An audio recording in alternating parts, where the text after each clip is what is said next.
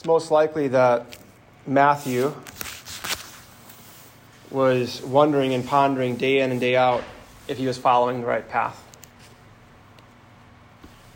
You know, for his life, his career.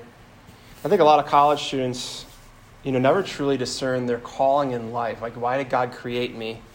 What is his purpose for me? Why did he, he make me for this specific time, this specific culture? Why, Lord, why? He never truly started discerning his purpose in life until he met Jesus. He probably wondered if there was more to life because he's extremely wealthy. He's a tax collector, so he's making big bucks, right? Yet he's deeply despised and deeply hated and most likely deeply depressed. And in this deep curiosity of wondering and probably of deep confusion of where to follow and where to go next, it's in that confusion, in that place, Jesus meets him Matthew, probably like a lot of us, thought to himself, Jesus is only for those people over there, but not me. And if that's you today, it's not a mistake that you're here. You've come to the right place. It's so important that when we hear the Word of God, we enter into the scene. And I just want us to rest in today's gospel. For a moment, just imagine Matthew at the customs post. Day after day, people walking past him and spitting at him, being ridiculed with foul language from a distance, and also to his face when he has to pick up people's money, being deeply hated and despised day after day after day. And it's most likely in that he began to hate himself. In his confusion, his deep confusion, his bank account continues to be more and more full. But what's empty is his heart. And in this dark state of mind and body and soul, Matthew heard the piercing voice of Jesus calling him. For the first time, it was no longer Matthew hearing others talk about Jesus. It's now Jesus calling out Matthew I often wonder how the voice of Jesus sounded and often resounded in the life of Matthew. I would imagine he would even heard the voice of Jesus so strongly that it shattered every false idol in him of things that he thought would make him happy.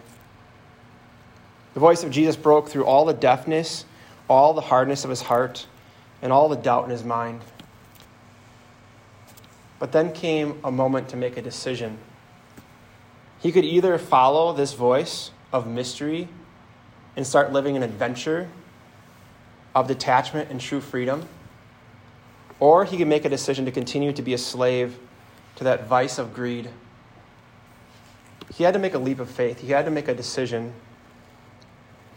And it's in this decision point, Jesus is unfazed by the religious and cultural convention of people hating tax collectors why does Jesus hang out with tax collectors and sinners? It's because he loves them. Maybe that's you today, needing to make a difficult decision to leave behind your old way of life because it's simply getting old, maybe even two weeks into the semester, things are already getting old. And Jesus, whenever he invites you to something, he always invites you to something new. Jesus invited Matthew to break with his livelihood what used to give him life will no longer give him life. His way of life is now to follow Jesus, not money. And that's our lesson today that every breakthrough in life comes with a break with.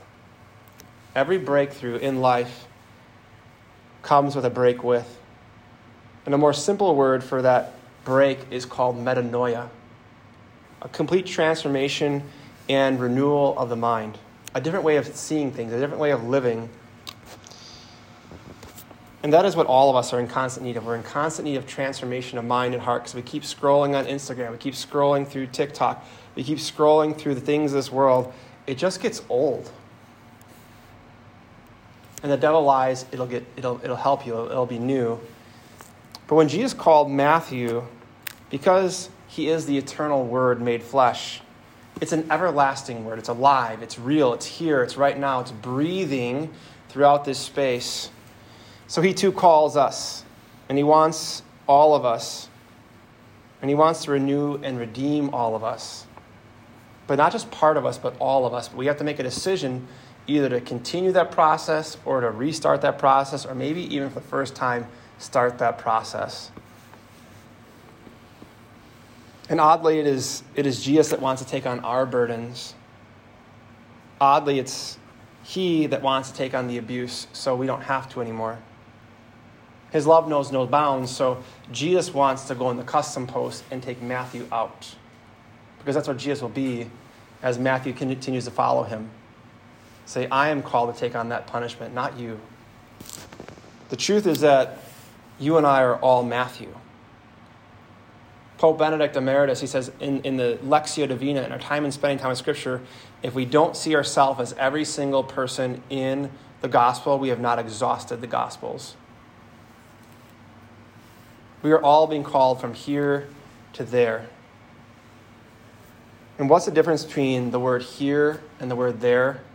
It's the letter T, which stands for the cross. There's going to be suffering involved because something has to die for life to grow. And Jesus is inviting or even re inviting us today in our sin, in our confusion, in our personal custom posts, in our struggle with certain vices, to make a decision to follow Him. To make a decision to leave. To make a decision to get up, to have that resurrection. The word for when, when Matt, Matthew got up is the word resurrection, the same one that was used for when Jesus rose from the dead. It means death stayed and life went forward. In amidst the complexity of this world, Jesus speaks simply yet profoundly. He says, Follow me. Those two words transformed Matthew's life to the point where he could leave that and even write Gospels. And his, he would talk about Jesus the rest of his life. But again, that word is eternal. So that means, Follow me, Jeremiah. Follow me, Jackie. Follow me, Marianne. Jesus is speaking those words directly to you, directly to your heart, to do something and make a decision. Again, our first lesson is that every breakthrough comes with a break with. And Matthew had to break with his struggle to constantly, constantly desire to be approved by others, even people who hated him. He was vain, right? But he had to get up and possibly for the first time ever stop feeling sorry for himself and maybe even just have a backbone for once and leave? Who is keeping him in the customs post? And for you and I, every time you and I leave and we make little visits to spend time in front of the face of Jesus in the tabernacle in adoration in his word and in community, Jesus reminds us it is he that called us first. But then you are called to be him to others, to call others out of their custom posts. And it's really because of Pentecost. It's because of Pentecost, the Holy Spirit that fell upon Matthew, gave him the courage to do the same for others. You and I receive that same Holy Spirit every time we ask for it, every time we come to Mass, the Holy Spirit comes to either call you out of a custom post or to give you the courage to call others out of their custom posts. And I don't think it was easy for Jesus because he knew it'd be a struggle for Matthew. Same thing for you and I when Jesus does that for us. When he tells us, you must go to that person through his spirit, which is dwelling in him, which is love itself dwelling in us. We have to call others out. And we have to go for it. Jesus said two words follow me, and they transformed his life, but he had to make a decision to go for it, to live that life of adventure, to live in the mystery, and to do something that you and I do often to never look back.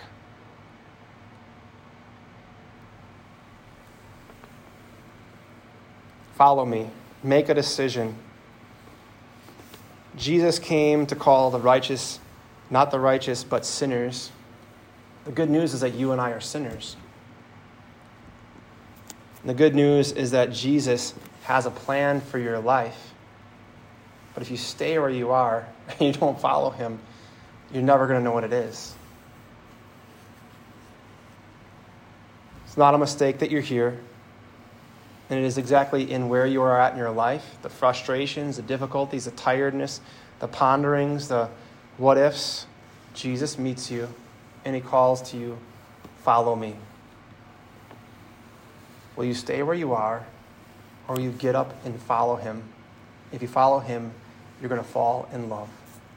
That's the invitation for us today. St. Matthew, pray for us.